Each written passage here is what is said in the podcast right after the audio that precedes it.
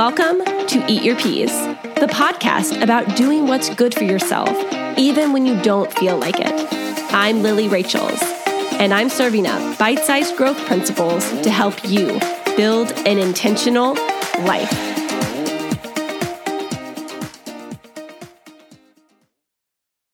Welcome back to Eat Your Peas. Today we're looking at the difference between an internal and external processor. Simply put, an external processor talks to think, and an internal processor thinks to talk. When we become aware of how we process and how our partner or our child or someone else in our life processes, it will create better communication between the two of you because then you're able to understand where they're coming from. Maybe you are someone that's an external processor and you don't understand why your internal processing loved one won't talk to you or maybe you process things internally and you just want to get away from that person that keeps trying to talk about it so you have time to think.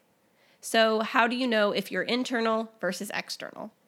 If you're an internal processor, you may have difficulties coming up with what you want to say in the moment.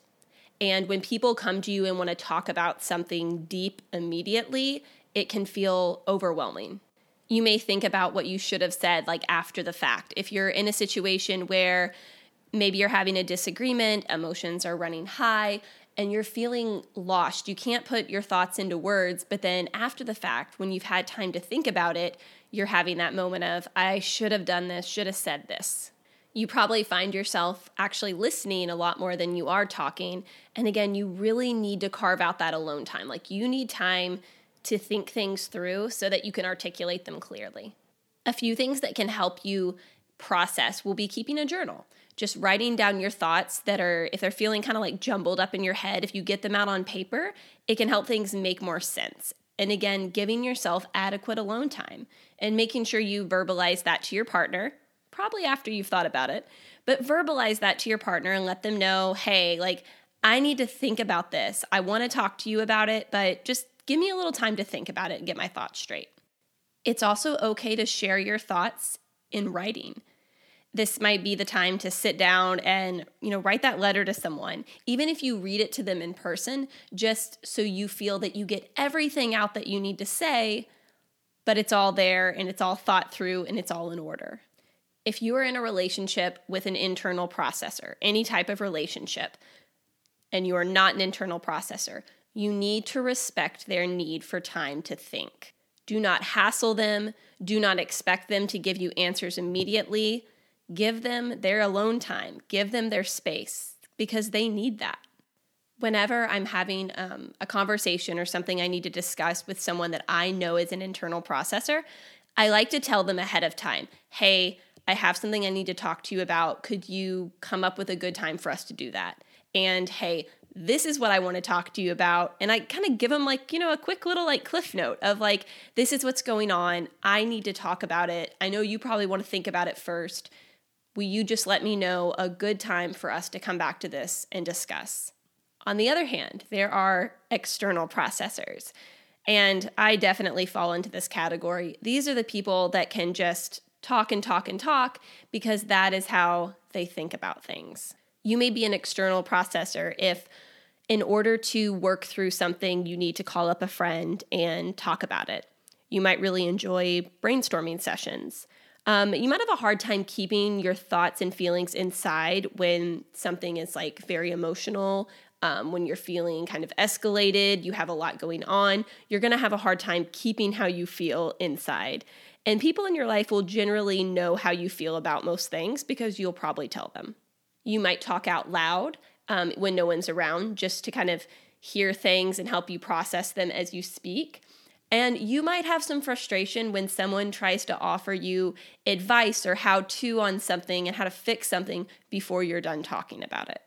Just like internal processors, writing can work well for you and or recording. I do that a lot. I'll have like a voice memo on my phone and when I have like an idea or something that's kind of bothering me, sometimes I'll just record myself talking about it. And if I need to, I can listen back to it, and that just helps me process. Another key thing for you, if you're an external processor, is to have people you trust, like some confidants, some people that you can talk to and you know that that information is not going anywhere. If you're in a relationship with an external processor and you're not one, it's key to remember they may say something that they don't mean. And I know this has happened to me a lot when I'm trying to explain how I'm feeling about something. And I might talk for a while, and then by the end of it, I'm gonna have this like well curated, perfect little sentence that's gonna sum up my feelings. But it can be messy getting there. And I found being in relationships with internal processors that sometimes they're looking at me overwhelmed because I just said all this stuff and I'm like, no, no, no, none of that stuff matters. It's just what I said last. And that can be really difficult and can create a lot of miscommunication. So that's why it's so vital to know how your partner communi- or sorry, processes because if you know how they process, it's easier to be like, okay, I know she said a lot of stuff. She's going to tie it up with a nice bow at the end, and I'm going to know what she actually means. And external processors, I know you need that open mindedness from your partner, and sometimes you just need to talk. So ask for it. Ask for what you need. Say, hey, there's something I want to talk to you about. I don't need you to fix it. I really don't actually even want your advice right now. I just, I need to talk to you. And the most important thing, remember what I said earlier. It's not good or bad to be external or internal, it's just different.